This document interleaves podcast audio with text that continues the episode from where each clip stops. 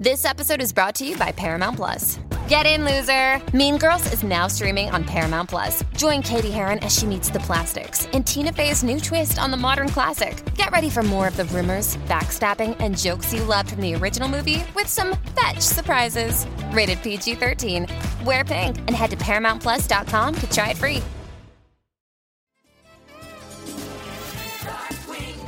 I am the terror that flaps in the night.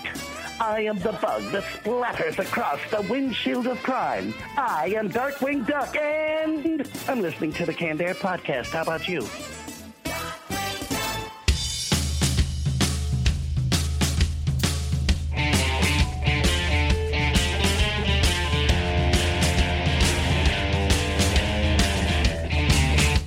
Everyone, and welcome to another episode of Canned Air, your tribute to comics and pop culture. I am Jeremy Colley. I'm Jack Doherty. I'm Randy Hardenbrook. And joining us this week to talk about his comics Supermom and Delta Dawn, we welcome comic creator Scott Bachmann. Scott, thanks so much for being here with us today. You're very welcome. Got a good show lined up for you. I say that every week, but I mean it every week.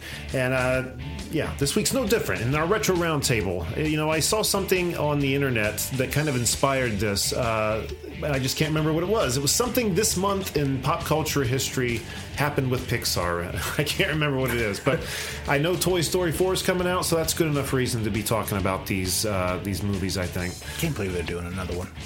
I know. We'll get on. We'll talk about Yeah. that. Well, I've got mixed mixed feelings, but then in the uh, comic vault, gentlemen, what are we talking about today? All Star Superman number one special edition. Wow, every word in that was fantastic. All Star Superman Special Edition. Sorry, Randy. Well, continue. my bad. I've got a Doctor Who comic. Ooh, cool. Doctor Who. Yep. I don't know much about Doctor Who. I'll try and fill you in. Cool. A few of the things we'll be talking about there, and then we're going to turn our full attention over to Scott and talk more about Supermom and Delta Dawn. But before we do all that, don't forget to find us on Twitter at CannedAirPod and on Instagram at canned underscore air. If you like what we're doing here and want to show some love to your boys, go over to patreon.com forward slash cannedairpod and uh, become a patron. Become a founder, as we call you. For $5 a month, you get access to our Canned Air Patreon pod, the show you can only get there. And uh, we're going to talking about putting some more interesting things up there. I don't know what said things are yet, but uh, we'll figure that out, won't we? We'll make it interesting. Right, and if you're going to a Wizard World Con uh, in the near future, use promo code CANDAIR at checkout. Get a cool 10% off your ticket prices. And if you've attended a con before, you know that every little bit helps. so every little bit. Do not forget that. CANDAIR promo code at checkout. Anything else, gentlemen? Yeah, uh, we've got. We just finished up uh, Korg's Con here. If you're in the area, we're going to be at Torgs, another video game convention here, uh, July 6th in Newark.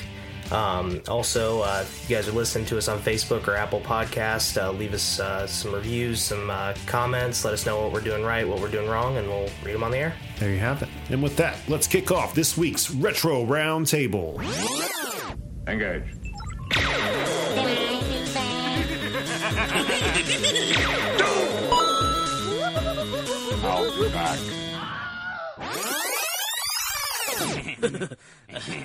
Shut up!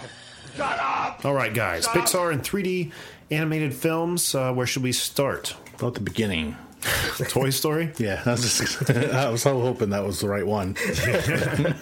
Well, I mean, there were little shorts that came before Toy Story. I mean, there was there was one called I think Tin Soldier where Have you seen? that? Do you have that DVD? I've got it. It's got like six small shorts, like Um, early th- animation. I think it's a special feature on one of the Toy Story DVDs I own. Mm, I think it is too. Yeah, But um, yeah, like the original concepts and uh, real was Woody as like this big menacing cowboy doll after the little tiny space ranger guy. You Yeah. know? But uh, it's interesting to see how things take form like that. But I was definitely the kid who was hiding down the hallway, sneaking up to his bedroom door to peek in and catch his toys doing something. I, so many times I did that when I was real young, and uh, even last week. No, not really. But um, when that movie, gotcha. But when that movie came out, man, it struck a chord with me. Obviously, look behind me. There's toys all over the freaking wall. Of course it did. But I was a mix between both the kids, Sid next door and Andy. Yeah, you you never fail to tell me how much of a Sid you were, especially when you're looking at my nicer toys. You're like, you know, I'm kind of a Sid. Like, get the hell away from it. Setting up the GI Joes in tactical positions in the backyard and getting the BB gun out. Burning them with a magnifying Nah, glass. I never did. I that. used to blow up army men with firecrackers. I guess I did do that. So, but not GI Joes. I put a firecracker in Michelangelo's hand and lit it, and about blew my thumb off. And was, And it would have served you right for doing such a oh, it did serve me right for trying to do that. such a horrible thing. Those wicks were quick as shit, man. What was it like an M M80? Nah, I don't. Probably just a black cat, but they're Yeah, the wicks. I had just, one of those things go off in my hand once, and like I swore it blew my fingers off my Mm-hmm. hand, but I didn't look at my hand. I just put it straight in my shirt, wrapped it up, and it's like started screaming. And when I looked at it, I was like, "Oh, my hand's still there." Okay, My thumb was the size of my head. It felt like. I just couldn't feel my hand for a few hours after that happened. But anyway, Scott, how about you? Any uh, Pixar films or just any 3D animated films that come to mind, sir? Well, I want to jump in on the destroying toys because Please do. I, I had a history of doing that quite a bit. My friend across the street had this giant dirt mound in the back of his yard. Now, mind you, this is rich suburb, Strongsville, Cleveland area. You don't have big piles of dirt in your backyard. Not usually. No. This, well, he also had a couple cars up on bricks that we used to play Dukes of Hazzard, where we'd leap between the cars because they weren't moving, but we could do that. Oh wow, man, that'd have been fun. we decided to recreate a few movies. So at one point in time, we took this giant. It wasn't a Barbie van, but it was some big metal van. You, when they used to make toys out of things that mattered, Right. you couldn't destroy them. And we filled it up with gasoline. Oh, Holy shit. You made a rolling pipe bomb, huh? we made a rolling pipe bomb because, you know, if we're kids, we just think it's going to go on fire as it's rolling down the, uh, rolling down the dirt mound. And Vince, whose house it was, decided a firecracker was the perfect way to light it because you don't want to get close to the gas because it smells bad, right? Oh God! So he lights the firecracker and he throws it at the gas. The first one doesn't go off. It just I don't know if it bounced off. I can't remember what, but he did it with the second one, and the gas didn't go boom, but it did More go a whoosh? kind of fireball slowly. it didn't go anywhere. It's just a big fireball. And what does he do? He's mad at it, so he kicks it. Jeez. And the gas goes everywhere. Oh, and then he starts running around the house with his pants on fire. Oh my god. It was the Meanwhile, there's a giant thing ever. inferno mound of dirt in the background, huh? Yeah, and uh, and his grandfather comes out yelling at him. His son, his grandson's on fire, running around the yard, and all he can do is yell at him. Jeez, what a sight to see. Oh man, So we were a little brutal to our toys. But Wow. I'm never, I'm never going to forget that one. Uh, yeah, I would say not. Yeah, that's that dwarfs any story I freaking had, and it just made me think. I, I saw in the news like two or three days ago a guy on the White House lawn set himself on fire. Did Yeah, you guys see dead. that? Yeah. Yeah. Did he die? Yep. Holy cow! Like how could oh like accidental's one thing. I get it. You're having fun playing with gasoline and shit goes wrong, but you know to intentionally put yourself on fire. Damn. Hope he made his point. I mean, Yeah. uh, whatever it was. But Jack, what about you? you guys seen Ratatouille? oh yeah. I've Yeah. never seen that one. I don't know anything about that. I know it's Why'd you bring that it up? make spaghetti because it's on this list of movies here. Was it good? I thought it was good. It was definitely not. Was that a Disney Pixar? Mm-hmm. Is it Yeah. okay? No, it was a regular Pixar. Was it? Oh yeah, it wasn't Like a- Disney. Yes, okay, it's just a Pixar. it was good. I thought it was good. And it was like the rat, the mouse or the rat, whatever he was, wanted to be um, a chef, and so he would sit on. You know, then this actual guy who wanted to be a chef couldn't cook, cook worth a shit. So they teamed up. The mouse would hide under his hat and like pull his hair, and he would kind of puppet him into What? Yeah. No idea about that. So No idea. And I don't know if you remember, there was a book that came out, a Star Wars book that's canon, mind you. I think it was called The Legend of Luke Skywalker. I uh, had read. Did I tell Mm, yes, you I remember this? that. Yeah, yeah. And they made a thing where Salacious Crumb had a mite-sized, like like a flea-sized being that lived Yeah. On him that was aware and could talk and like had been talking to Leia while she was, you know, Jabba's slave, but jeez. then jumped on Luke's head and uh, pulled his hair and made him beat the Rancor in that pit. That's It wasn't the. Force. It was Laos. Canon.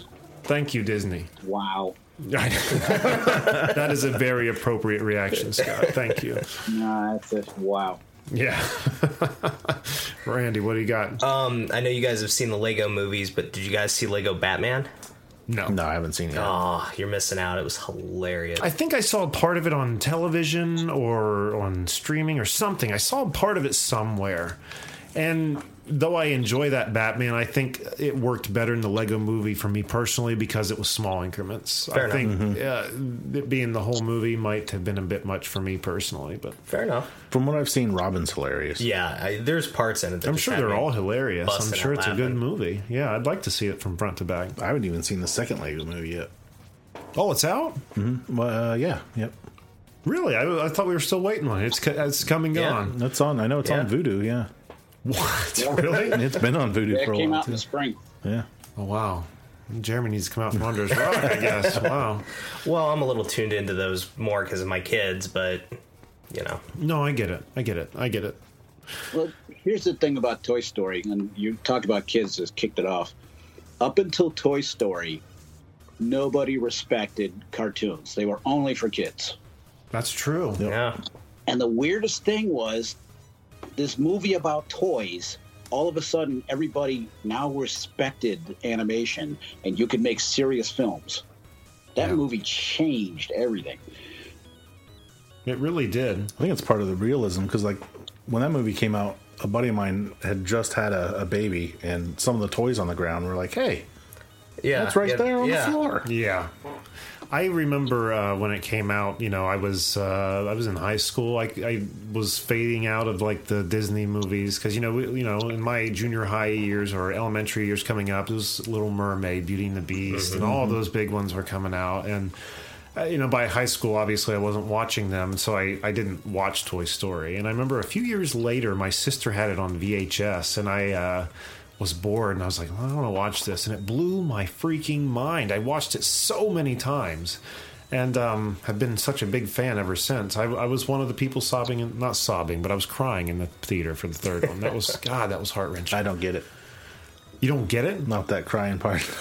really? yeah, I'm a heartless bastard or something, but you were blowing shit up in your backyard. I know that's probably. I why. mean, most of the the Pixar movies, like you tear up at, you can't help uh, unless you Up don't have a was one of soul like some people. It was only the third one. It was the third one. Him like letting go of him. Yeah. You know, after all those years, after all they'd been through. You know, and I guess that strikes me not even on a, a relationship like I have with a toy. It's just a relationship with anyone or anything you've ever had to say goodbye to. You know, it kind of really strikes that chord. That's fair. But um, I've never seen it all the way through, like in one whole thing. I've seen bits. I've seen the whole movie, but Get not all the way through. Pretty yet. Pretty that's much. why you That haven't must be taken why, the yeah. journey, Jack. Now, now he's tearing up. okay. You guys are Me reaming me over here. What's the name of the guy that voices the pig in Toy Story? Oh, John Ratzenberger. That's it. Yeah. Yeah. He's the only person that's been in every Pixar film. Yep. He's Yeah. like their good luck charm. They put him Really? in Is that every movie. accurate? I didn't know that. I was just trying to look it up to see if there's a movie he wasn't in, but for the longest time he was in every single Pixar movie. So Wow. he, he was the pig. He was the flea in Bug's Life. The tractor trailer in Cars. I've never Oh, that's seen right. Cars. He was the he was the um, trailer that carried Lightning McQueen. See, that was one I could never get into. Was Cars? Was he in the Finding Dory? I'm sure he probably was, but I can't remember who he was in Finding Nemo and Finding Dory. Was he the Ray? That was like the school bus. Yeah. he was. Who else were we missing, Scott? Uh, I don't know. I was just trying to think of some of the crazy lore I've heard over the years. You're cool, man. I was just uh, Every, watching. every single one of the movies, they sneak in the number of it's like A one one three. Yeah, Yeah. wasn't that their like original design studio address It was or a something? it was a school that all animation people that have ever gone through California have gone through.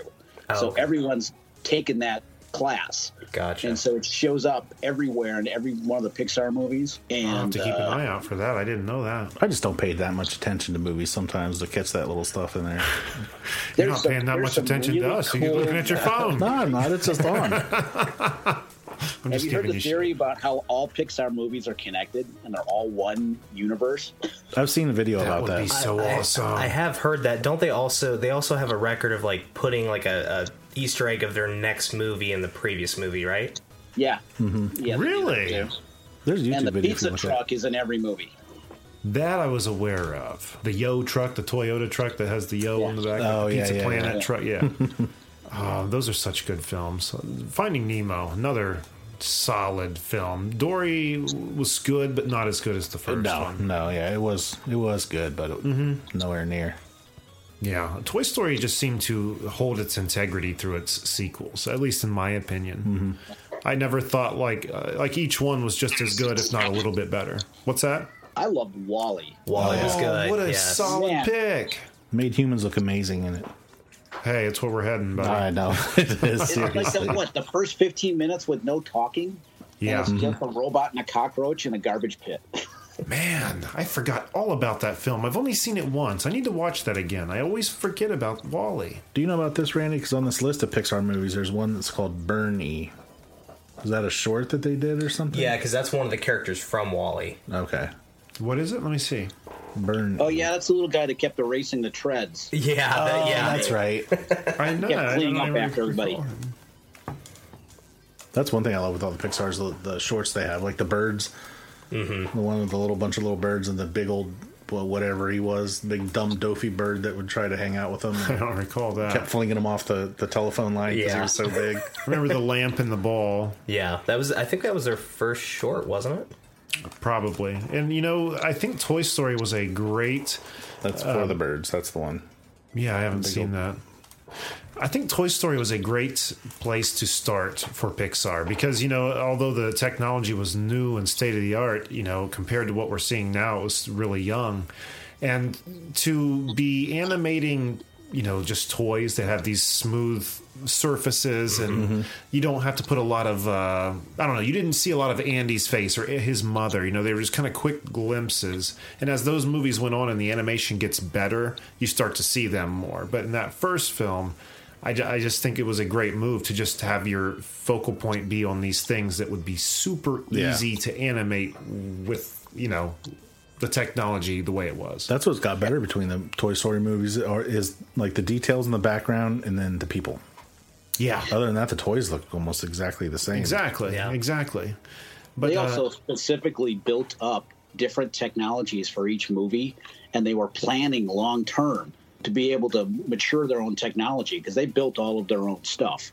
right, So they inve- they invented the uh, fur technology for uh, Monsters Inc. Oh, that's they right. invented for Sulley. water reflection in Bugs Life, and they kept building and building and building. It took a long time before they did a people only film. uh, well, that would be what up. I don't know if Up was the first, but Up was recall. one of the rare ones. You know that film, and I'm not saying anything nobody else hasn't said a million times already, but up. You know, I I've seen it, and I Squirrel? What's that? Squirrel. Well, oh yeah, the dog, right? Maybe we should make Jack wear the cone of shame. Oh, jeez. I just remember bits and pieces of it, but the opening, I mean, the heart wrenching opening. Yeah. I couldn't believe that when I first saw it because it was. I didn't watch it until it came out on DVD. And that first couple minutes, I was just like, "Oh my god!" Yeah. These aren't your mama's cartoons, Serious- Jack. Seriously. what the hell? I didn't want to be depressed. I wanted to watch a good, heartwarming Disney movie. It is one. It it is, is. yeah. You just have to have your heart ripped out before it gets Yeah. warmed Yeah, up. they you know? tear you down and build you back up for Yeah. the end. well put. Yes. in my days, we just had cross-dressing rabbits. Yeah, really. And how I miss the cross-dressing rabbits. Seriously. you know, they, you just don't get it anymore. Somebody put on, um, you know, how on Cartoon Network, like back in the day, like they had a quick promo that would show like a movie theater seating area that had all their characters like sitting there talking, waiting for a movie to start. Yeah. they I think they still do that to this day with some of their characters, more modernized. But they compared the uh, two the other day on uh, like i iFunny or something, I, Instagram, something I was looking at, and it's crazy to see the integrity. I mean, I maybe these shows that are on now are good, but like the characters were cut in half, if not more so, but like Johnny Bravo, Samurai Jack, the Mm. Powerpuff Girls, Dexter. and uh, Looney Tunes. You know, that's where Looney Tunes resided. You could Yeah. still get a healthy dose of it during the day. I think if Yeah. you you know set your DVR. I missed that show so much. They've tried to redo the Looney Tunes, and it's No, they It's they tried to ruin it, and they did a good job. Yeah. tried to make it uh, piece. Don't don't mess with the classic, man. Come on, you know. I, I I bought the DVDs. I think I told you this before. They had a DVD collections come out, and I was all about it. And I bought the Volume One Looney Tunes, and I bring it home and I throw a disc in. And what they've done is instead of you know how when you would watch you know Bugs and Daffy or whatever, it was you never knew what you were going to get. It could be mm-hmm. a Marvin Martian, Bugs Bunny, Yosemite Sam, Wile E. Coyote. Who knew? This whole first disc was nothing but Sylvester and Tweety, like back to back. And I thought, why wouldn't you just kind of mix them up? But- Yeah. And it was because it was mixed like that. I didn't want to watch it. You know, it was weird. I like the variety. Exactly. Yeah. Yeah. Exactly. It'd be like getting a whole bunch of Coyote and Roadrunner. I could only watch so much Roadrunner. Right. They're funny, but like some of the old ones, especially, they're real hard to watch. I don't know because that I don't know. Tom and Jerry are good to go back to It's as the well. sa- it's Yeah. the same stuff over and uh, over and yeah. over again. Yeah. You- Tom and Jerry depends on who was the artist doing them because there's some of them that I don't like, but the that. Mm-hmm. seventies were rough, man, for Tom and Jerry. I think late seventies, early eighties. Excuse Yeah. me, but like the sixties and early seventies. Uh, when did he come on the? When did he come on the air? I don't even recall. I have no. It had to have been like early, early to mid sixties, I would think. probably. right? Yeah, probably. But anyway, the early days, the animation was freaking awesome, and I think that's when they were fun. That they're funniest. The the sound like of them yelling, like when they get hit on the toe or something, or his tail. The Tom in scream, door. just the- yeah. I Yep. just Those are the good ones. loved that. Yeah, it was so good, so good. I'm sorry, I'm hogging the microphone here. Uh, who would like to go next?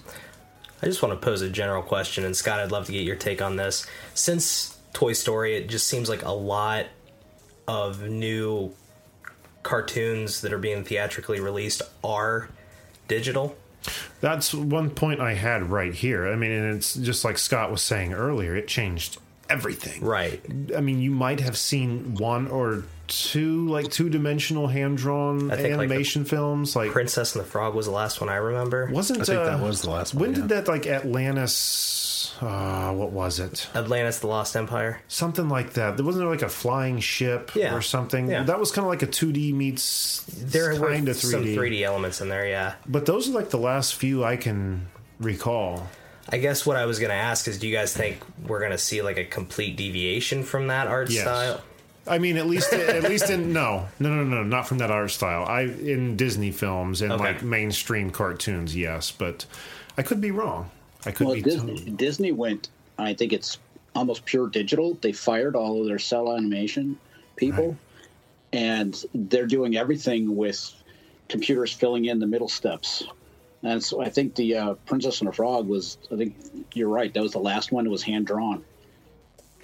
I don't think much of any shows are really hand drawn anymore. I mean, I think I know the Simpsons eventually switched over. You could you could tell like night and day when the Simpsons went from hand drawn to digital, and I think something was lost in that because some of those hand drawn, you know, they would accidentally put give them a blank stare or something that would just set the tone for whatever was happening. It's like, look how stupid Homer looks right now, you know. Especially looking at the old early ones, like even the Tracey Ullman Homer, or the Simpsons. Oh my god! There'd be times where like nothing. a different character would be talking, your focus would be there, and you'd watch Homer's eyes just like not go crossed in the middle, but like Just both look off. different. So uh, but no, I, I yeah, I mean, I'm sure we'll probably see some 2D animation in some form, but uh, again, maybe independently done. Um, They're even they're even doing stop motion digital now, and they're just recreating the objects and doing them stop motion. Really? wow. Well, in the in the Lego movie, what it, it's Yeah. it's all Oh. 3D Legos. Yeah. Yeah, that's a good point. I didn't even think about that. Is Hmm. there anything they can't do?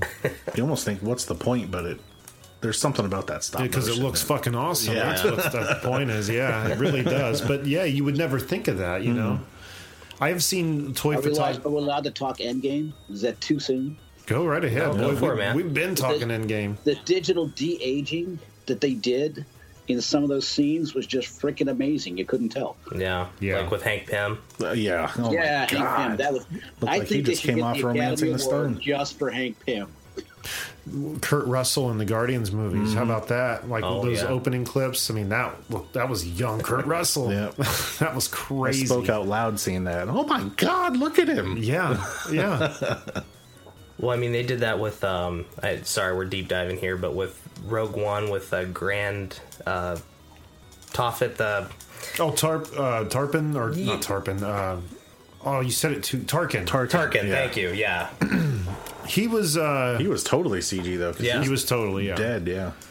And when I first saw him, I had to squint, and you know, about thirty, well, uh, an, under thirty seconds, I could tell, all this dude's completely CG, but he still looked amazing. yeah. It's all in the mouth, usually. The way Yeah. that their mouth moves. I just think if you're going to be that bold with your CG, you shouldn't put such a spotlight on it like they did with like Leia at the end of that film. She looked good. Don't Yeah. get me wrong, but uh, I don't know if they would have maybe took some of the light away. Didn't make it Put her under so some shadow. Yeah. Maybe took the camera a little bit farther away, but you're like in her grill, so you know it's really obvious. They still did a better job than they did with Superman's mouth, though. oh my god, that wasn't even a job. That was just a No. that was just a fiasco. That was horrid. I think uh, SpongeBob's intro is better done than Superman's. and it was so funny because you know I didn't see that film until it was already out of theaters. Uh, I didn't care, and when I was watching it, I hadn't since I didn't care. I hadn't been looking into it. I didn't heard anything about the CG mouth. I knew nothing about it, and I just was watching it, and I started to notice, and I was like. The fuck's going on with that guy? Like, What's on his lip? and I started to think, well, maybe they just CG'd his mouth. But then, like, I stopped myself, like, well, that's preposterous. Why would they do Why that? would they? Yeah, You he had a cold sore or something. Maybe they just covered it. Well, and and the movie he grew the mustache for, the Mission Impossible, Yeah, Right. he looked like a porn star throughout the whole thing. I don't know why they went with that look. I don't know. I don't know. That I, I gotta say that movie was fucking awesome. Mission Impossible. Uh, yeah, it was an odd look. I will give you that because it never stopped. It never did like resonate with you. Like every time he came screen, you're like, oh yeah, mustache. Like, keep waiting for the bounce chicka wow wow. but um, that was still Actually, I was kind of hoping, like when they pull off the face and it reveals somebody underneath, he was just going to rip off his mustache and says, "I'm hoping." Oh my That's god. awesome. Anything else, gentlemen? no, we covered them. Toy Story very well, I think. yeah, I think we got everything there. Have you guys seen the uh, teaser trailer for the new Pixar movie Onward? No. I I, I might have, but I, I just need a refresher. Have you seen it yet, Scott? I do, and I can't remember anything about it. That tells you how much I really loved it. So, from what I gathered, I just watched it before I came over tonight. Um, it's like a road trip movie, but it's set in a world where like magic. It has like, Oh yeah, the suburban one, yeah, yeah. It's like medieval. Magic in Suburbia. Exactly. Yep. And they're on like some road trip. Um, but the scene that like was chuck- cracking me up was one of the they're two brothers, two ogre brothers, I think, going or an elf brother maybe. Anyway, they're going on a road trip, and the one brother's walking out to throw something away, and there's like something in the trash can, and it cuts over, and it's a bunch of unicorns acting like reg- regular raccoons. Like, it's just it cracked me up. No, I'll look it up. I haven't even heard of it. Not at all. You know, one of the best Pixar things that I've always cracked up on is the seagulls from uh, Mine. Mine, mine, yeah. mine. Oh God, all the time. They uh, tur- turned the what is it? Three, 2,000, 3,000 leagues under the sea. I can't remember. What is it? What's the name of the movie? Help me. The I think league. it's two thousand. 2,000 Leagues Under the Sea. There was a ride at uh, Disney California. Okay. Where, and this is an old ride, where it's like a, this a submarine you uh, get in, and it's just barely, you know, it's right underwater. but Right, Through special effects and bubbles and stuff, they make it look like you've really submerged deep under, you know, into the ocean. And the old ride had all these like cheesy, like fake rubber octopuses under there. Yeah, and okay. they made it look cheesy, but they have updated that into a Finding Nemo thing, and now you know you go underwater and still experience part of that cheesiness, but now it goes into a dark area where there's nothing but like screens around you, and like the animated fish are swinging up to the windows and talking to you and mm, stuff. that's cool. It's neat looking. I've ne- I've never done it, just seen it. But um, while you're waiting in line, you know, you're waiting in line on a like a harbor, like a dock. Okay. And there's a bunch of animatronic seagulls out there. that, Mine, mine, mine. Just always screaming. It's funny. Oh, it's so funny. All right, I think that'll uh, probably do it for our retro this week. But I think it was a well-rounded Pixar conversation, Yeah. right? All right, very good. And with that, let's swing open the door to the comic vault. Who would like to go first this week? The second to last comic vault we'll ever do. Oh my! Did you think about that? Dun dun dun. Well, the segment itself's going away, Jack. Well, yeah, but it'll be here and there, right? No, No, we're not going to do it at all anymore. we're still going to talk about comics, but Okay. it's just going to be one big free-flowing conversation instead of breaking it up into segments. Okay. So, would you like to go first this week since you've been uh, out? Yeah, yeah. I'm gonna be. I'm gonna go first. Do it. So I've got. This was another one of those Ollie's bargain basement. Five for. a You've been buck making deal. the fuck out, haven't you? off, off old Ollie.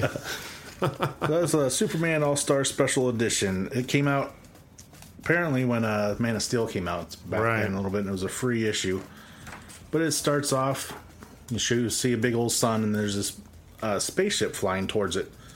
Well, it gives kind of a, a back history of Superman, of course, getting away from Krypton because I don't know if anyone knows that he's the alien that was sent to Earth. Oh, Spoilers. is? Yeah, I don't know.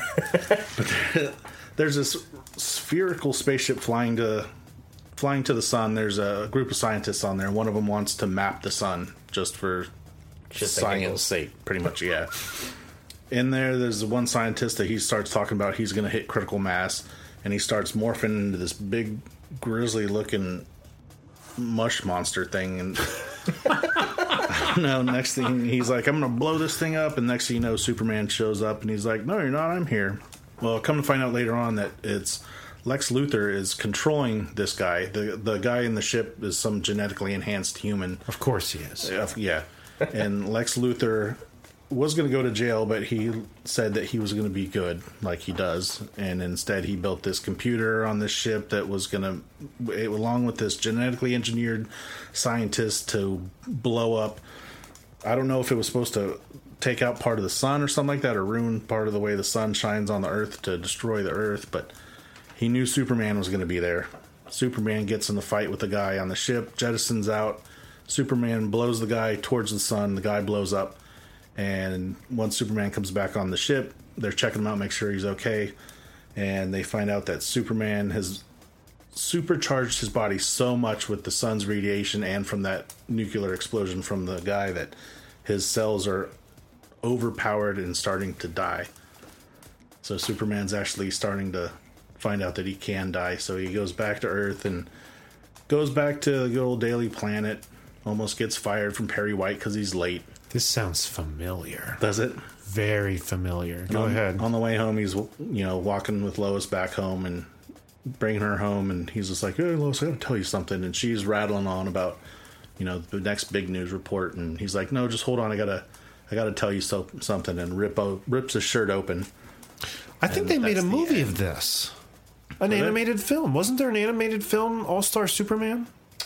Yeah, the one with the big robot at the end. I was- remember nothing about it, but as he's telling me this, like I feel like I've seen all this familiar, before. actually. Yeah, I'm gonna have to look that up.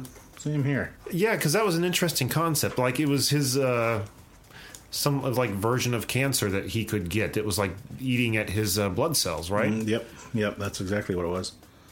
Okay, was yeah, kinda weird. What I'm thinking of. at the same time because the way that it's almost drawn like it's back in the 20s Okay. but cleaner with more detail i don't know and just the way superman looks he, he looks like he did like he's from like the old serials type I don't You're know, talking with like slicked hair golden slash silver age Superman. Yeah. is what. Yeah, I can see that. kind of like how the uh the animated series was superman how everything even with uh the dark or not dark knight but batman everything looked like it took place there but even though they have like super super new technology. Yeah, Batman especially was set hardcore in the uh, what was it, the forties, fifties? I mean, with all the cars like that were running around Gotham, like old mobster kind of stuff. Yeah. Yeah. It's so weird that DC always stays in that time period, but Marvel will go you know future and it works, but you can't go backwards with Marvel because it doesn't work as well. I think.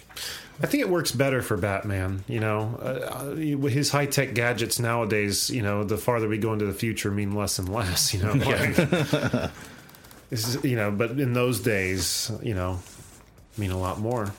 And I mean, that's where his origins are, right? Yeah. So, anyway, That's it. All Star Superman Special Edition. Sweet. It was free. thanks, Ollie. All right, Scott, would you like to go next?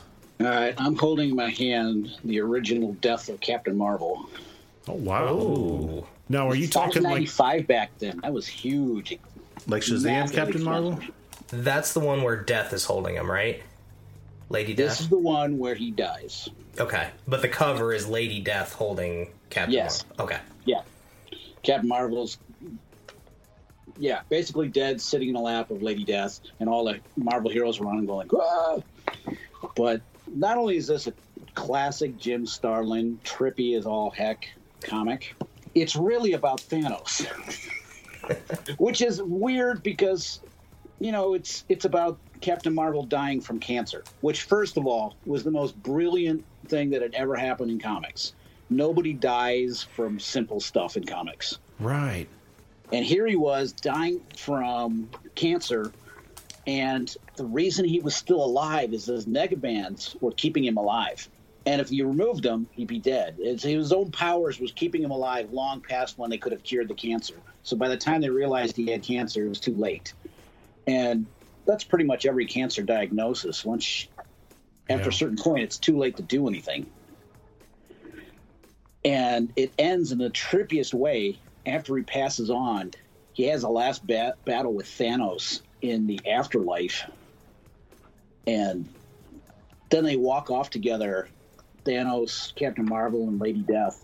And it's just, you're never going to see this. I love the movie Captain Marvel, but nothing in this book will ever happen now in the MCU. Yeah, and how amazing it would be to see something like that, you mm-hmm. know, on the silver screen for sure. I, I've heard of that book before. Now, now Thanos being in the after realm, is he like courting Lady Death at this point, or Oh, this this is right after the Avengers storyline where it literally was a sequel to the Avengers storyline where they defeated Thanos. And at the start of the comic, Thanos has been turned to stone, and he's bringing uh, the the other Titans to go see the body and claim it and bring it back home. And it's just trippy. Yeah, it, would- it was it was rare that you had a two part comic in those days. And the first Avengers versus Thanos two parter was was epic in its own right. And then it got its own graphic novel sequel. But that was Jim Starlin. He, he could never leave anything alone. He always had to add more and more. I think I have a reprint of Avengers versus Thanos around here. You remember, uh, and I think they still do it actually to this day. Uh, Marvel, especially if their title's going to be in the theater, they'll pump out classic number one reprints for a dollar a piece. Yeah. They just said True Believer across the top. I've got so many like uh, reprints of classic comics that way. Um, I think I got that book that way. I'll have to go look for it. I would love to read that. It's like World's Get Greatest Comics is always at the the new movie releases and stuff at the theater. Yeah. We've got a table there. Every move is blocked by the insurmountable obstacle, Marvel's Negabands. and when was the last time you saw Doctor Strange in all caps, big bold words, and it didn't involve Crimson Cyttorak or something? Couldn't tell you. Yes. Every cosmic character you can think of was in this comic. I, I'm thinking of uh, Infinity Gauntlet, like when. Uh, I guess this is the only time I've seen all those cosmic entities together when uh, they come to challenge Thanos, and then he takes on the same kind of a form before Nebula, you know, nabs Yeah. the gauntlet off his hand. But uh, are, are you ref- are those beings? Are those the beings you're seeing? Um, they get referenced because this happens not too far after that. I but see. uh, you see the Supreme Intelligence. It, you you get a tour of all of Marvel's li- Captain Marvel's life, and the best part is Rick Jones crying at the end And remember when Rick Jones was in every damn comic? I He don't created the. Hulk. Yeah. He was Captain America's sidekick. Uh, he used to have the Teen Network that Captain America would use to find out everything via Oh. their ah. ham radio connections. How And then convenient he was for Captain Captain Marvel America. for a long time by clapping his hands together and switching into the Megaverse or whatever it was. No, no, you're you're going down an avenue I'm not even aware of. You No, said his Rick name was Rick Jones. everywhere. Oh yeah, how do you not know Rick Jones? I, I keep don't. thinking of Rick James. Rick Jones was gone from the comics for so long that in the uh, original Jessica Jones storyline, the original investigation was what happened to Rick Jones, and he turned into a uh, folk singer and was singing in dive bars with a classic guitar, singing about the Avengers and all the stuff he'd been through. Really? That sounds freaking awesome. That's right up your alley, Jeremy. Yeah, it kind of is, isn't it? What a And change! they did bring it. No, they did bring it back in a in a recent epic. It was where the right around where the cosmic cube made Cap evil. Rick Jones was a super high tech hacker for some reason. I can't remember what changed him into it, but he was the hacker for Shield, and he was running around through the whole thing, and turned out to be a double agent or some weird stuff. Hmm. Sounds really good. Oh, Rick Jones. You can't know Marvel without Rick Jones unless you're just an MCU fan. He's not in. No, I, I, I, I the name's familiar, but I cannot think of uh, who he is. Yeah. I might recognize him if I saw him, but Rick Jones was name. Rick Jones was the dumb kid that wandered into the uh, gamma testing site that Bruce Banner went to save and became the Hulk in process because he stuck him in a refrigerator and somehow that protects you from nuclear blast. Of course, it was old fridge. you say I he. if it was, I don't know if it was an old fridge, but he put him in something and Banner was the one exposed. And so Rick Jones. Maybe had that's how I know him. I think I have a what if where it switches that scenario. If Rick Jones had taken the gamma blast instead of Bruce Banner, does that sound familiar? It does sound familiar, Yeah. actually. And he got hulked out at one point in one of the storylines. He became a Hulk for a while. I think he became an abomination for a while too. That's crazy. That's probably how I know him because I definitely know the name. I'm gonna have to go dig through my comics. That's it. Not- I mean, not right now, but I'm going to. But the, the weirdest Rick Jones story is there was a teen network that would be on ham radios that would feed Captain America crime stories and would investigate for him. And Rick Jones was the head of it. It's kind of like the microchip of Yeah, the Captain Punisher. America. Yeah. Yeah, that's cool. Um yeah, I'm gonna look more into Rick Jones. I need to. I think I need to know more. I'm, I'm a novice if I don't. Right? Look up Rick Jones, bitch. Rick Jones, bitch. All right, very good. I think we have an episode title. There you already. go. Randy, what do you got for us this week? All right, so I've got a Doctor Who comic from Titan Comics. The Um, tenth Doctor or the ninth, Doctor. Ah. So, Christopher Eccleston. I was was, right. looking for a tenth Doctor because I love David Tennant, Yeah. but th this is who I found. So um, it's just kind of standard Doctor Who fare. Um, they're on a spaceship fighting a uh, big devil-like monster, and then the Cybermen make their appearance and pretty much assimilate a lot of the crew and Was it with Rose or? uh, yeah, Rose is in there. in? Yep. You- The, the the art style is really nice. but uh, yeah, it's just standard Doctor Who stuff. But um, the thing that I like most about the Doctor Who comics is they're able to kind of expand the the stories of each individual Doctor and kind of give you some more filler if you have a particular favorite. Mm-hmm. I was always partial to nine and ten myself. I warmed up to eleven and twelve. Yeah, same So- here. Still not sure about Capaldi, but Capaldi was okay when he whipped out the guitar. He that sold me on him. none of those Sonic sunglasses. I Yes, kinda, that was sir. tough with those. I know nothing about Doctor Who. we'll get you acclimated. You uh, you watch Doctor Who at all, Scott? I have seen all of Doctor Who, at least all the ones that are available to see. Who are your favorite? Do you like pre revival, or are you more the new stuff? Or Anybody that's watched it as long as I am is going to say Tom Baker, yeah. yeah, it's Tom Baker. But uh, I love Pertwee. okay, He was the original cranky doctor, right. and he would Venusian karate people, which is just freaking awesome. and I love Sylvester McCoy. He had the worst, one of the worst runs of any doctor. The worst stories, just abysmal. That was But right his- before. That was the doctor right before the uh, they yeah, kind of he's the shut doctor down. that killed it. Yeah, and that was that was the one right before the the the USA movie, right? Yeah, Jeez. Okay. and uh, he played Radagast the Brown in the Tolkien movies, That's right. Okay. which was horrible. Oh God! but there was something about Sylvester. They were leading up to the Thirteenth Doctor, where he turns evil. They had just done the entire serial story where the Thirteenth Doctor was the Valeyard and he was evil. And Sylvester's entire run was this borderline between bumbly, happy, jokey doctor, but sinister underneath. Yeah. And he did an episode with the Cybermen. It was like the 30th or 50th anniversary of the Cybermen. It had to be 30th. okay. And he manipulated everything to destroy the Cybermen. At the last moment, he, he reveals all the chess moves that he was doing behind the scenes. And he was like, whoa. Yeah, yeah. I've, I've I've saw a couple episodes with with um him, and yeah, it's. uh I remember he was more like the chess master than some of the other ones were. Yeah, he was he was a lot more like the master than he was the doctor. Right. But the the new ones, um, Tennant, uh, Tennant's my number two. Yeah. Yeah. Tennant was a good doctor. Have you guys listened to any of the radio dramas? I've listened to a few of them. I'm gonna blank on the guy's name that did the American movie. Is that Paul McGann? Yeah, Paul McGann. It's a shame he didn't get a series because they gave him an entire season on the radio dramas, He was damn good. and they were excellent. Yeah, I, I heard a couple of his. It- and then it's a shame he didn't get a chance. he was, but he also did like a little short before. um Oh crap! One of the the Christmas episodes, I think, too. Didn't he? Didn't they bring him back Yeah, they brought him back for a little teeny bit. I think Yeah. it was. Yeah. for the Day of the Doctor? Right? Yes, it was.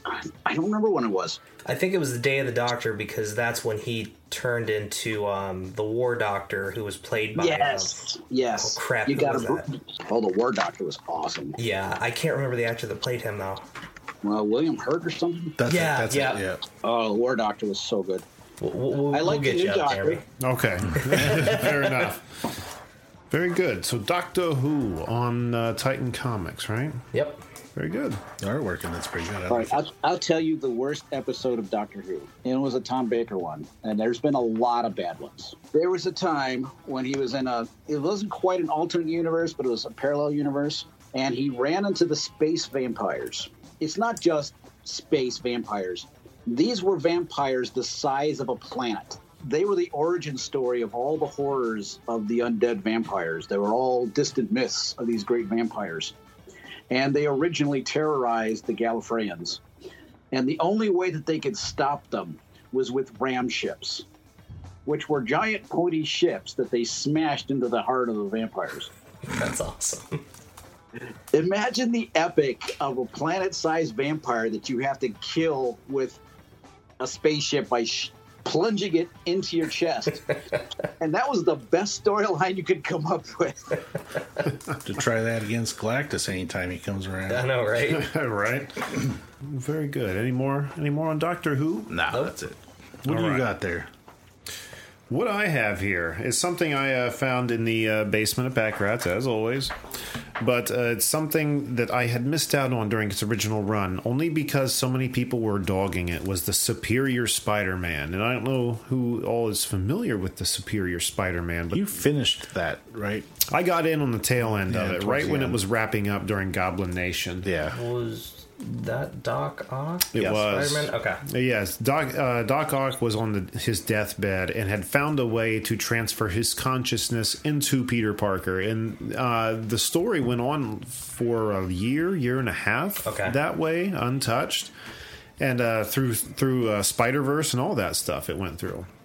It was re- it was good after I went back, but um, anyway, I found this annual, uh, number one annual, and those are just you know a little bit thicker, bigger story. And I wanted to read this, and I want after I read it, I wanted to bring it here because I've always kind of told you know what separated Superior Spider-Man from the Amazing Spider-Man. This book does a good job of showing why he's so. Uh, so awesome. So, you know, again, like I said, Otto Octavius's mind and conscience is in Peter Parker, and Okay. in doing so, he said, "I'm going to do this job way better than Peter Parker ever could."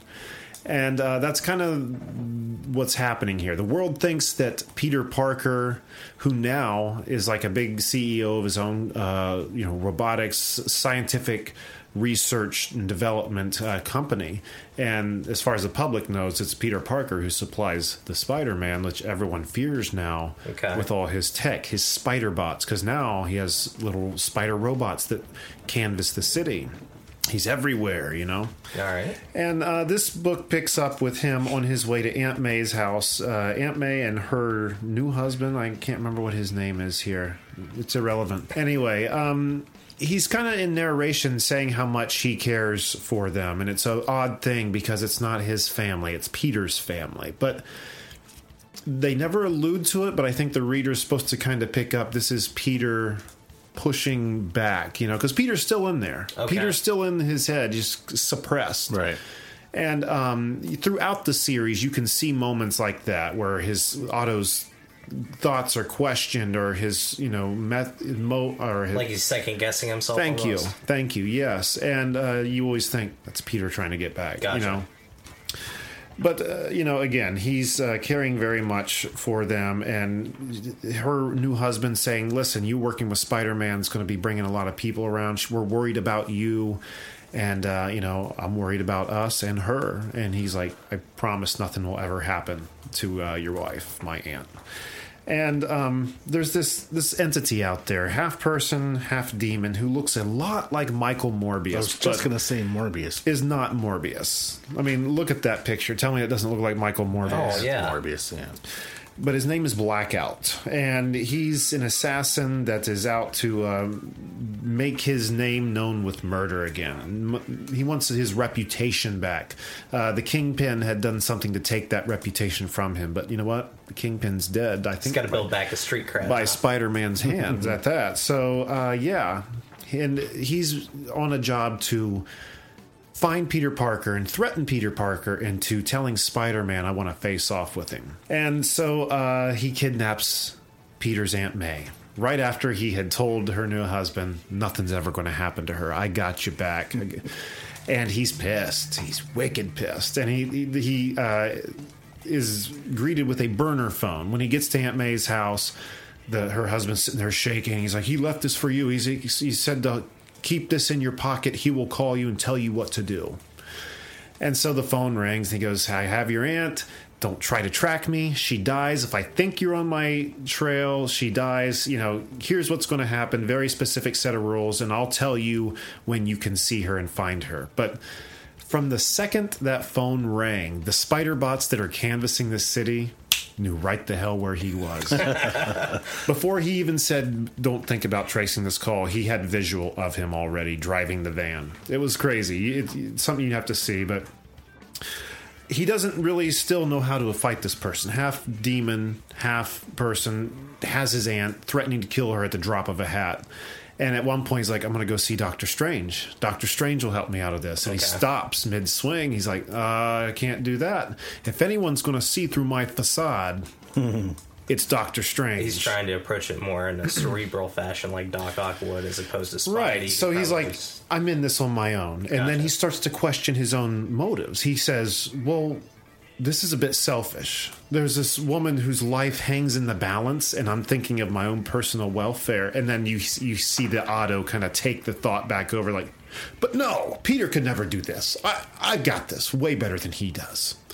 So the grand finale, he shows up at the warehouse where he's holding Aunt May breaks in. They have a tussle, have a fight.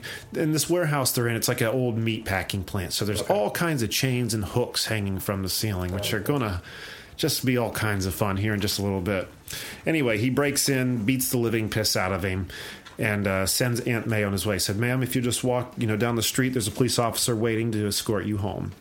So as she's walking away, he walks back. Spider Man walks back into the barn. I'm, this is long winded. I'm sorry, but this is so fucking good. And it's an annual. he walks back in the barn and the demon's on his back, you know, all bloody, kind of laughing. He goes, "You can't kill me. I'm a, I'm a demon." And so he's like, "Yeah, you know, but I can I can still have some fun." And he walks up and stomps on his legs and arms, fracturing them, breaking them all. Picks him up and throws him into these hooks until enough of them have impaled into his back. He's hanging there, just impaled. And um, he's like, Do you know who you're messing with? I'm a half demon. You know, I'm half demon. And he goes, Yeah, I know what I'm messing with. The problem is, you don't know who you're messing with. And all of a sudden, all these animatronic spiders like come up over his back and Oh, start God. surrounding him. That's awesome. And they all open their back to little like little petri kind of dishes and tweezers and tools. And he goes, "You know, I've never had the opportunity to study a demon, so we're going to do just that today." And he he pulls out these big pliers and starts pulling his teeth out, his fangs. Oh, Oh my god! And he's like, man, this one looks like it's made of the same thing fingernails are made of, but uh, I'm gonna need another sample. And it keep it cuts back to him. All his teeth are gone, blood pouring down his face, and he's, mind you, a demon, pleading. Please, I will never bug you or Peter again. Please set me free. I, I will. I'll tell the world. Don't mess with Peter Parker and Spider Man. He goes, you definitely will tell the world, but not in the way you think. And this other spider robot walks up and opens its back up. Now, mind you, we said at the top. Uh, he looked a lot like My- Michael Morbius. He has kind of the same traits. You know, he had the big vampire fangs he can be hurt by the sun. Now, mind you, this fight's happening at night, but luckily these spiders have little lights in them, little UV lights. Oh, jeez. And um, it doesn't show exactly what happens, but even better, you see Aunt May walking down the street and looking behind her in the distance at the open door to this warehouse and just shrieks of screams coming out. And this you know, by the end of this series, the world knew not you don't fuck with Spider Man. There's even a part in this where Peter Parker has his wallet picked off his person. The the pickpocket goes down the street, sees it's Peter Parker's wallet, runs it back to him, and profusely apologizes. Please don't send him after me. Please don't send him after me. Anyway, I'm going to shut up about it, but uh, I think it was a good example of how ruthless Superior Spider Man I remember be with Peter his had he had a hard time adjusting to normal life after he came back. He did because yeah, he had, He had uh, the whole fact, or he had his whole lab and everything that he was in charge of, and all that. And Well, that and Otto had fallen in love uh, with a uh, a girl at the lab who then when his- Peter came yeah, back was right. like, He had- "Well, I don't love want you." Nothing to do with her. That's right. but uh, it was a good series. If you haven't checked it out, the Superior Spider-Man, strongly recommend it. Yeah, I loved the entire run. What I loved in the very beginning of it that really set the tone was when Ock, Doc Ock punches somebody seriously for the first time as Spider Man and realizes all his life Parker was pulling his punches. He Oh, had never ever punched Ock with his full strength before. And he realized that Peter was never living up to his potential because he didn't want to hurt anybody. That's incredible. That was just the most brilliant scene. And then Doc Ock gets so pissed that Peter never finished college that he gets his own doc he gets a doctorate as Peter. The whole series is fucking awesome. It's it's just it's gorgeous, and you know way more about it. It seems than I do. Again, I got in late on it, and I'm still filling the gaps uh, as time goes on. But um, I mean, one one big thing for me that I've mentioned on this show a few times is when Peter finally does get the body back in the midst of a Green Goblin fight. yeah, I'll never forget when you were telling me that, And, telling that know, story. Goblin can see through Ock's facade a mile away, and he knows he can beat him and mess with him. And when Peter comes back, when he f- drops that first smartass line, like, hey, nice purse, Gobby, you see his eyes dilate, like, oh shit, this is the real Spider Man. You know, I love that moment. I will never forget that. But anyway, the Superior Spider Man annual is what I had there. And I, again, strongly recommend checking it out. It actually runs parallel to when they switched over because Doc Ock went to prove that he was Peter's greatest villain. It wasn't it wasn't the Goblin. It wasn't Green Goblin. It was him. He was the superior foe of Spider-Man, and he utterly beat and destroyed Peter. it was devastating, devastating to see Parker completely and utterly lose and know he's lost. I'm so glad that I've found someone who has uh, good appreciation for the series. Most time I bring this up, I mean, not here, but uh, other What are you people. to say? no, other people have been like, "Oh, that was crappy," or "Ooh, that was like." They group it with like the clone sagas and stuff. I'm like, what? That's because they didn't read it. I- I, can almost guarantee. Um, I was surprised at how long they went with it, and Right. it, it is really weird not having Parker, the Joker in the universe, because it really is. It's a totally different comic. It was a great set of stories because the the thing that worked was Dan Slott. oh, always, yeah. Dan Slott is the most long term plotter planner ever. And he pays off everything. And he remembers and brings back everything. And he'd been doing the run for like, I don't know, five years by that point. Yeah, a long So- time. Is he still doing it? Uh, no, he, he left not too long after Superior Spider Man. About the time I ducked out with Dan Slott was Spider-Man, uh, like worldwide. I don't know if you remember that at all. Like around the renewing your vows stuff came on. It was uh, around the same time, if not right after Renew Your Vows. I enjoyed that. That was good, the Renew Your Vows miniseries. But yeah, like when he uh, started like zipping around in a car and was like all over the world, I was kind of growing a little disinterested personally. But that's how Spider Man's always been for me. I come and go, come and go from the story. Well, and that, that was actually the end of the Superior Spider Man story because it was basically Parker going, Hey, Doc Ock built me this worldwide corporation. I get to be Iron Man now. And I'm worldwide Spider Man. And it didn't even last nine issues before Parker screws it all up and loses everything, and everybody hates it. Really? I see. I should have stuck with it. I should have stuck through it. Well, it was kind of corny and goofy It was. at the time, but it pays. That's the thing about Slott. One issue, sometimes it doesn't work, but the whole thing, it always pays off. But the best Slott miniseries was Spider Island. You know, I've got I've got that, and I still haven't read it. Yeah. Go I do. that. I- if you don't have it, get it in a collection and a trade. Spider Island is great. All of New York gets turned into spiders. I, I was buying it as uh, they were all coming out, The Battle World was coming How out. you know how I do with comics? I'll go buy ten, I'll read five, and the others get Yeah. boxed. you know, so I need to read it. Very good. This has been some awesome. This was a good comic vault Yeah. since we're going out. Yeah, you know, really. like this is one of the last. So Yeah, thanks for beefing us up, Scott. yeah, putting us really showing us a thing or two about some comics here. Well, if, you, if you'd seen, if this were video and you see my office, you'd understand. Fair enough. Well, let's talk about a few more comics here that have your name on them Supermom and Delta Dawn.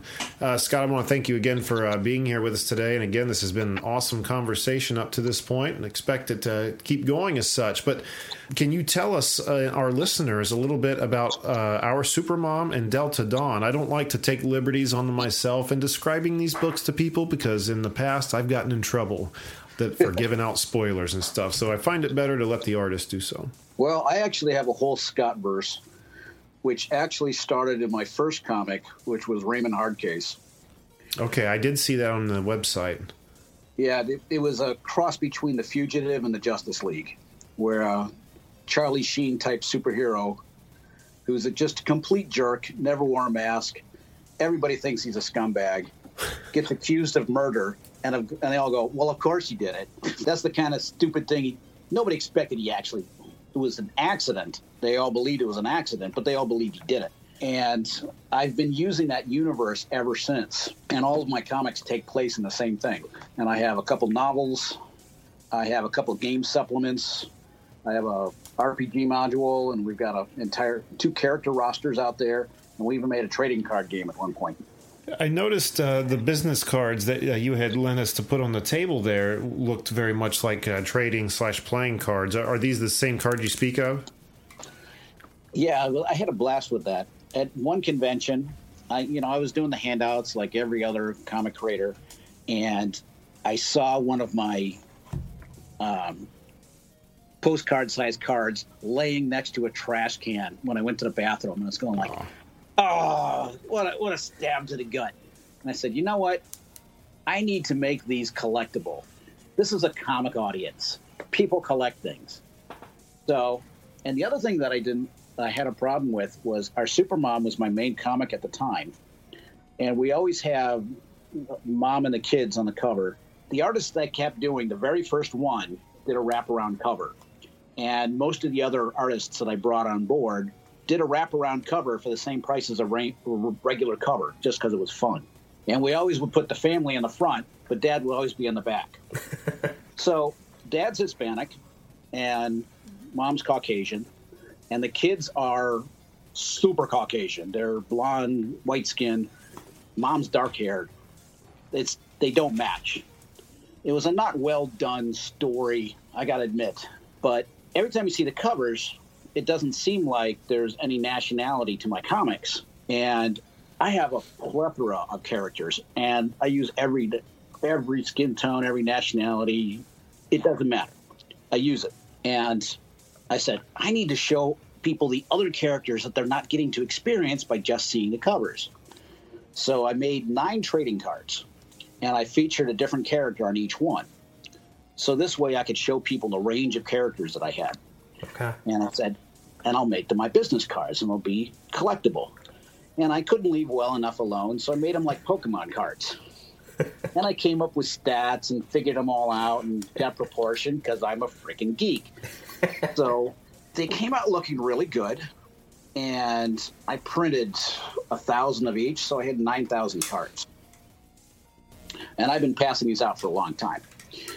What I did at what they were so popular, at one point I started taking nine of them and putting them in card sleeve sheets, and I was selling my business cards as a complete collectible set. Oh wow, you were selling them. Yep, I was selling it for two bucks. Very nice. They are cool cards. They that's are. for They sure. look like a regular collectible card. and people loved it. And there, everybody started asking me, "Well, where's the game? Where's the game?" And I said, "All right, all right, all right." So um, I made a collectible card game out of it, and I made sure that the trading cards, the the card game is the exact same size as my business card. So if you use card sleeves like Magic players do, you can use the business cards in the game. That is freaking cool. And what a great idea. I mean, like you said, you know, you did this because I'm a geek, but that's that's your that's your demographic, you Mm-hmm. know. So I mean, this of course this is going to resonate. I mean, I know the first time, you know, Randy put them in my hands, I was like I told you, I was like, these Yeah. are freaking cool. Yeah. I've, I've never seen business cards like this. Are the business cards like special power power cards that make you stronger out of the game itself? No, they just they're just a regular set of the of the characters. They're not. When I made the trading card game, if I use the same character, I use different art, even if the card's the same. So these are variant cards, I guess. Those variants, yeah. But I- uh, th- the best thing about these cards is that when I hand them to kids, they go like, "Oh my gosh, look what I got!" Ah, It's gold. Yeah. Yeah. It like, looks like a cards are so- magic or Pokemon or Mm-hmm. any, you know, those kind of cards for sure. and they're so well laminated that I hand them to little kids, and they're munching on them, and their dads go, "That kid's going to destroy it in two seconds." No, they're treasuring it, and it's hilarious. uh, It's really cool. And it, you know, I'm curious though. You you say all these universes are, uh, you know, or they're not all different universes. They're all in the same universe. So have these characters crossed paths? Are they talking with the or Yep. know each other yet? yes, they all cross paths, and they all know each other. Perfect. strangely, there's only been one character that's shown up in every iteration of everything, and that's Kane. Um, she's my Irish firebrand who has fire powers and has a bit of a mouth on her, has a bit of an attitude, and she just keeps writing herself into everything that I do. and I, the fun part is bringing her into all some. My comics range in different ages every time I do a different series, I target a different age group. Our Supermom was meant to be an all ages comic. So when you put Kine in there, you got to be really careful because it's not PG 13, Right. it's PG. How do you censor someone that clearly needs censoring? But I made it work. And it's hilarious now because Kine is the vice principal in Delta Dawn. And our supermom the- is a superhero paragon, and she's the principal at the school. So I have them as principal and vice principal, and I'm just having a blast with it. That's awesome. It's my take on X Men. That's yeah, that's what I was kind of gathering, and even better, set right here in our hometown, Columbus, Ohio. Why? What was the uh, inspiration? That just was it just simply uh, is it hometown pride, or is is there another reason you chose to base this in Columbus? Well, it's a little it's a little bit of both. Hard Case takes place in New York, like every comic is supposed to. And when I started doing our Supermom, I wanted to base it more local because my artist at the time was local. He wasn't Columbus area, but he's, he was in Columbus a lot. Okay, And I wanted to base it more in the real world. My comics take place on an alternate Earth. So most of the real world things that have happened have happened in the comics. And so I use real world locations often. And since he had a lot of references from Columbus, we decided to set it in Columbus because we could put real buildings and real places in there. right. But we've also put Indianapolis in the comics. We put Chicago in the comics. Just opening the front cover to Delta Dawn, you know, you immediately that first panel I saw uh, the the You're at Short North. the short north arch which is what 15 20 minutes from where we sit right now so yeah it really helps uh, ground it for you you know it helps the artists because you're not creating everything whole cloth. And most artists were going to take real world photos anyway and alter them. So I figured let's just use real locations and get a good feel for it. We had fun destroying the uh, Columbus Convention Center, where I was doing a show at the Columbus Convention Center. I had my comics in the comic store at the Columbus Convention Center, and then we destroyed it That's awesome. it's just fun to do that kind of stuff. Why Columbus? It was more the location based on the artist. What that was the nearest city he was to. Um, I'm from Cleveland, uh, originally from Cleveland. I've been in Dayton, well, Dayton and Yellow Springs area for 15 years now.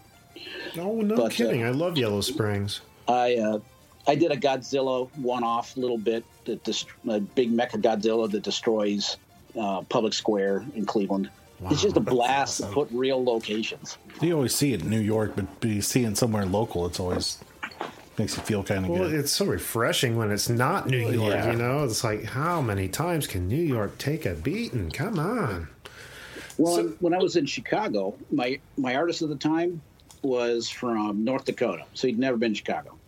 No, I take it. I take it back. He used to visit Chicago, but he hadn't been there in a long time. So I took a bunch of photos of the area, and if you've ever been in Millennium Park, they have a water park section with these two big towers that are like glass brick, and they have digital images that appear on them, and water shoots out of the mouths of little babies at one point. And when I took a shot of that, and when the artist redid it, he is, he had just had his baby, his first child was just born, and the digital image is actually his baby. Oh, that's awesome. wow Uh, just it's if you're gonna do this stuff, you gotta have fun with it. yeah and it seems So- like you are having a lot of fun and they're both beautiful books I have always tried to put out books that are as good as, or better than, most of what's out there. Now, Marvel and DC, they can afford to have some beautiful books, but they also put out some real garbage books. yeah.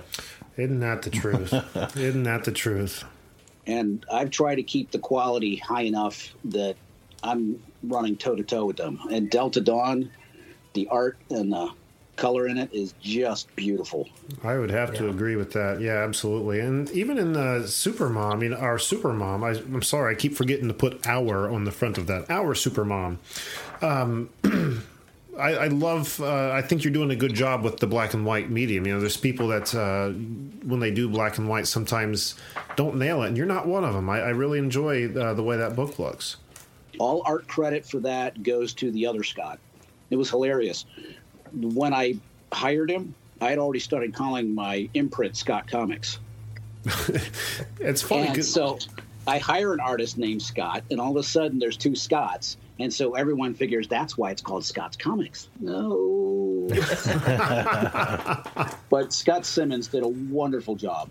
I would give him outlines of like what what is in each kid's room because I specifically had all kinds of details that I think matter to a story that most people will gloss over. Like the daughter, I wanted her to be interested in science specifically. Okay. She loves space. She loves NASA.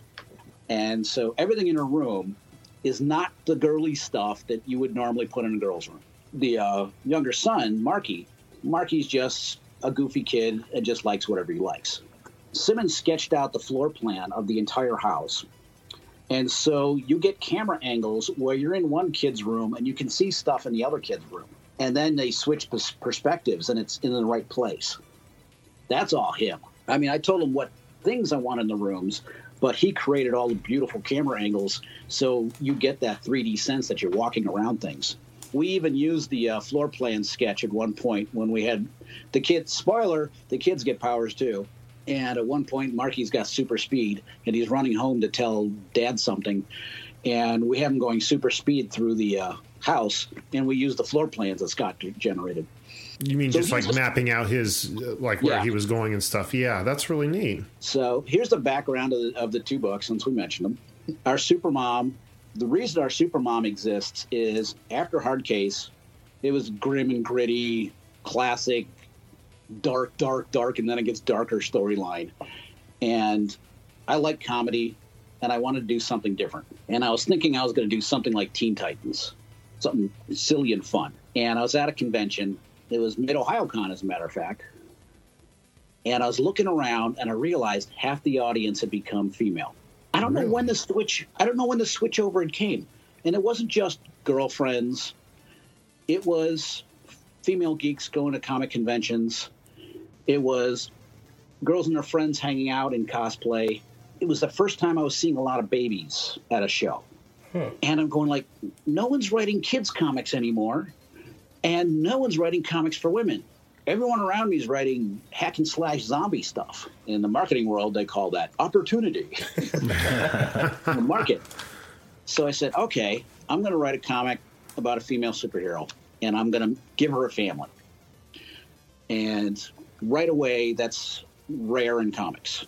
Other than the Fantastic Four, it's really hard to find families in comics, especially with the one thing. That, here's how I pitch this: she's fully clothed, nobody's dead, they're happily married, and I can still tell stories. Right there, I just broke every comic trope that there is, because life does. And then I always follow up with life doesn't end at marriage, and then you know, ha ha ha ha. But that's true. So when I came up with that concept, I was going like, when I came up with the female superhero, I was going, what would be different about a female superhero that a male hero would never face? And I came up with the superhero a job. That's my career. What happens when I have a child? What do I do with my career? And most women face that situation at some point. And the counter that is the classic superhero. I'm Spider Man. I'm never going to quit being Spider Man. Oh, this is horrible. And he throws his suit in a trash can and he walks away. No more Spider Man. Well, he goes back and picks it up. Right. You can't ever not be a hero. And I thought that was a perfect. She actually retires because her kids are more important than being a hero. And the entire series is about the conflict of her making that choice and her old lifestyle impinging on her new world. And by the end of it, by the end of the 12 issue arc, and it's one big 12 issue story in three arcs that are standalone stories, at the end of it, she decides she needs to get back in the world.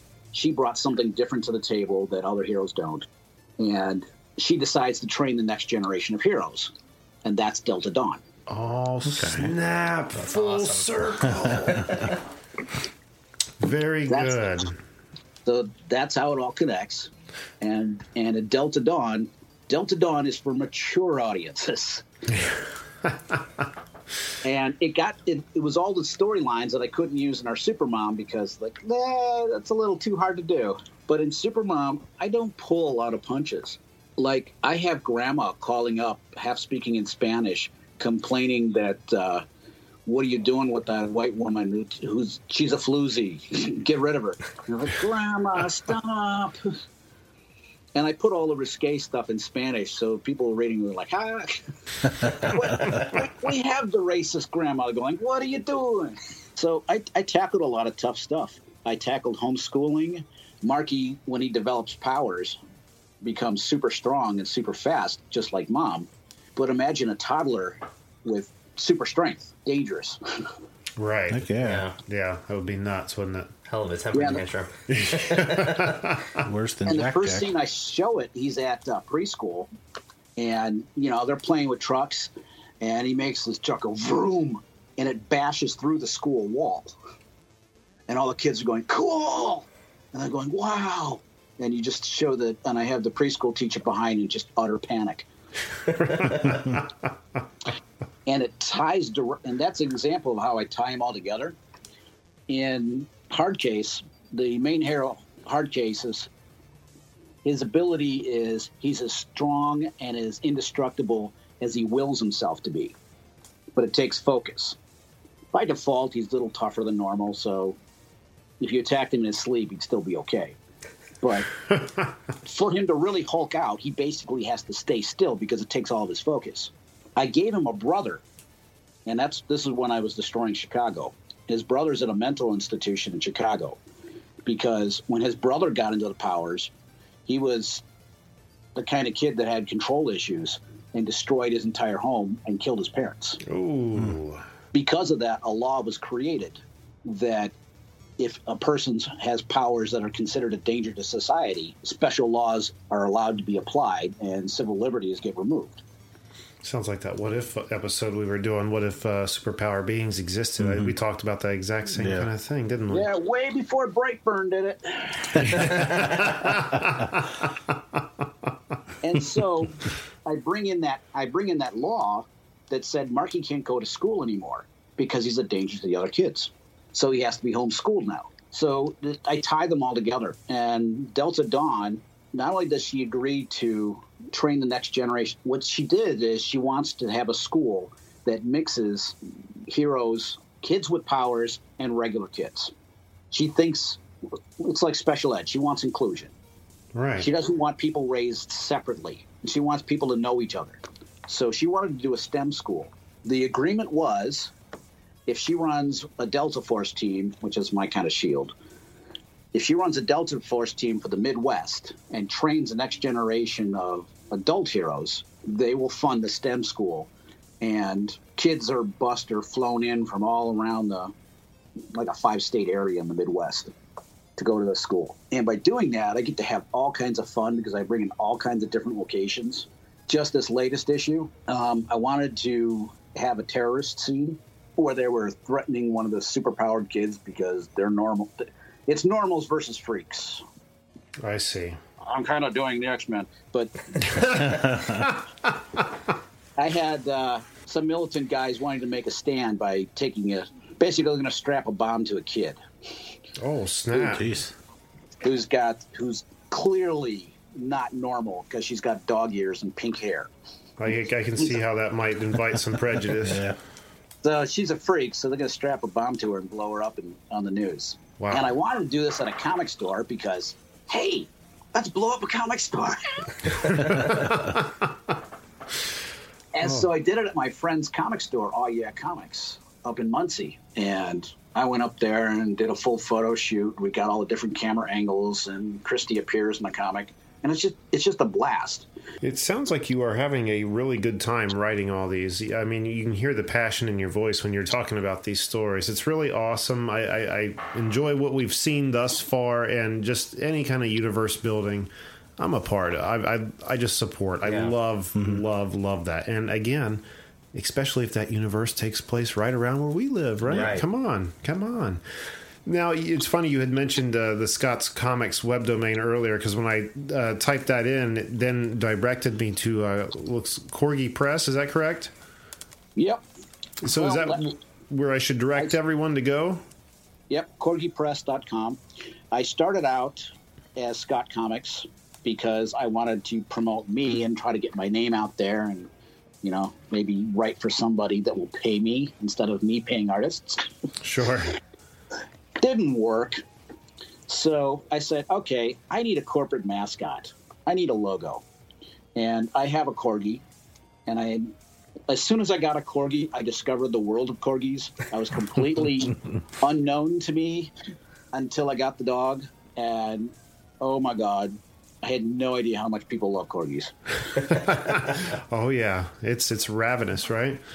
Yep, it's ravenous. So I said, okay, he's my Mickey Mouse. So I put him on everything and changed my um, imprint to Corgi Press. I like the way he looks there. Does he have little 3D glasses on too? Is that what I'm seeing? Actually, he has dichromatic eyes. One's brown, one's blue. Oh, no kidding. Party Yeah, eyes. he's, he's like that in real life. Oh yeah, with a domino mask on him. Yeah, and Oh, what I, I did, see. what I did for the card game is the heroes. He's wearing a mask, and for the villains, he's got a, a handlebar mustache and a little goatee. Nice. And that evil look.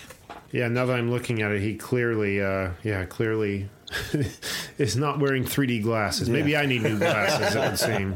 It's a s- well, maybe I just did a bad mask. I don't know. No, But, no, no, uh, no. I, I was looking at it from across the table. Well, and this is the perfect segue because I need to talk about my Kickstarter. Oh, you have a Kickstarter. I have a Kickstarter because I also do children's books, What's your and these don't take place in my comic universe. okay? in all the times I would spend hunting for new artists at comic shows, I would run into people that I don't want to do a comic with you. I want to do something else. Your style is great. And so I've been doing children's books, illustrated books. I just love it because artists love to have that ability to just stretch and Right. be creative. Get their hands into something different. And uh, the one that I'm currently doing, and the Kickstarter is going on right now. You can get on it right now, and please get on it because I really want to make this book. It's Anthony Fox does not believe in ghosts, and if you just put Anthony Fox into Kickstarter, it'll pop right up. The entire story is about a fox who's too wise and too smart to believe in ghosts, and the ghosts are trying to convince him he- they are real, and he tries to convince the ghosts they aren't. I did see this on your website, actually. Yes, I was. Uh, I really enjoyed the way that looked too. And Angela Fuller did the art for this, and she's known for doing really cute but spooky things. There's this the, the fine line between adorable and gothic. And as soon as I saw her art, um, we we had both been in an anthology together. She had the last story, I had the third story, and I had commented to her because we were all put in the same Facebook group that I thought her story finished off the anthology perfectly. And she go, "Oh, thank you, thank you, thank you," and we hit it off from there because she loved my story. That was her favorite one in the book. Don't tell anybody else that. That's a secret.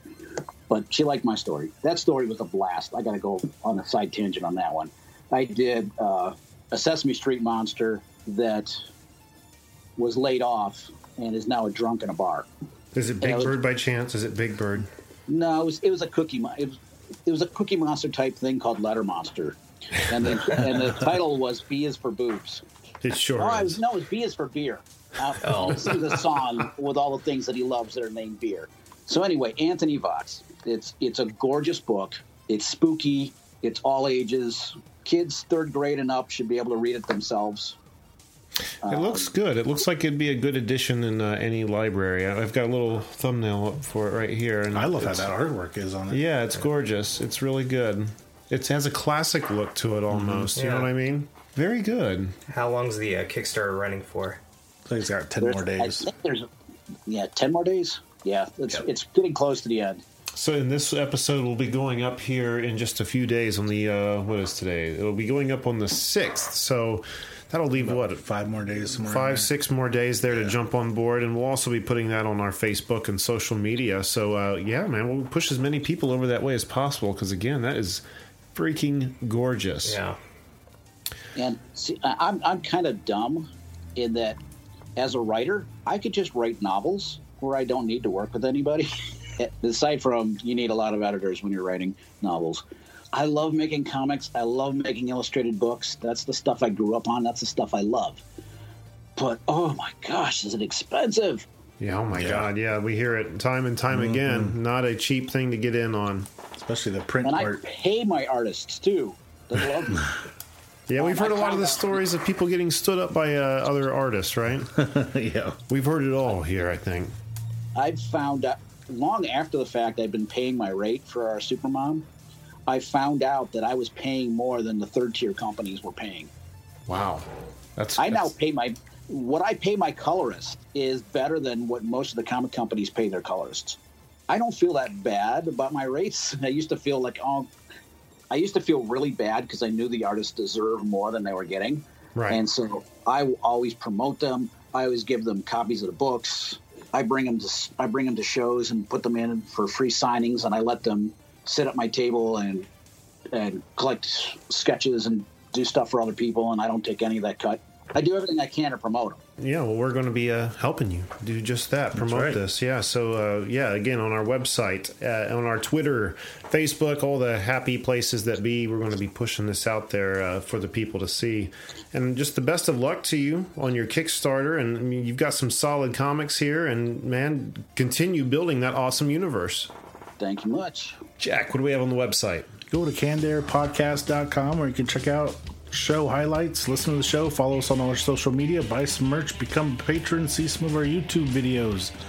Uh, if you'd like to promote your work, send us an email on your on our contacts page. There it is. There it is. And don't forget to find us on Twitter at CannedAirPod and on Instagram at canned underscore air. And again, if you're a fan and want to become a patron, head over to patreon.com forward slash canned air pod. And for $5 a month, you can get yourself uh, access to the Canned Air Patreon pod. What else we got? What else we got? Society Six. Society Get some merch. 6. Go to the website. There's a merch button. You can just Yep. click right there. Take you right there. It's easier than trying to type in all that bullshit we always tell you to type in, right? and also, uh, in your podcast player of choice, if you search what, or excuse me, if you search Canned Air Productions, you not only will see this show, but you'll see our other show come up, uh, What If, uh, where we offer a simple, like the old Marvel comics, we offer a simple twist on reality. What if people could fly? What if, uh, upcoming one is what if the wheel had never been invented? We just did what if uh, Genie's lamp had been discovered? We talked for about 45 minutes on the said twist on reality, and it's a lot of fun. So check that out, uh, whatifpod.com, or again, search Canned Air Productions in your podcast player of choice. And my God, people, how many times have we got to tell you if you're going to a Wizard World Con, Canned Air at checkout in the promo box, get you that 10% off your ticket prices. You can't beat it. You really can't. So don't forget your boys when you're buying your tickets. Anything else, gentlemen? Like Pixar. Well said, Jack. And with that, I am Jeremy Colley. I'm Jack Doherty. I'm Randy Hardenbrook. And Scott Bachmann. Thanks for listening, everyone.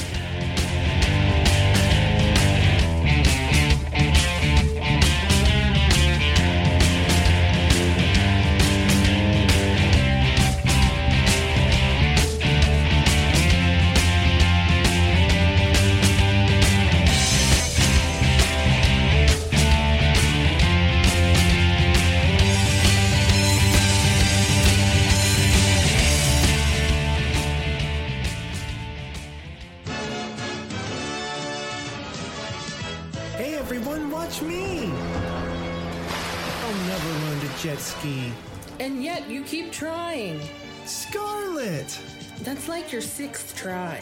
You obviously don't have any talent. Have you thought of giving up? Maybe I should just try again. Maybe you should try listening to Canned Air Podcast. Well, at least now I know. And knowing is half the battle.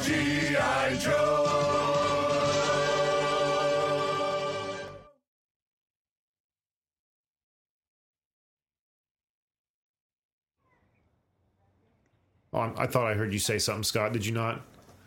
No, but I could. Go ah. right, go right Go ahead. for it, man. Oh my God, it's late. Mad Magazine, advertising mascots, B movie posters. and cartoons. Oh, yeah, can't forget cartoons. If you get the funky connection that ties these pop culture gems together, you'll dig two designers walk into a bar.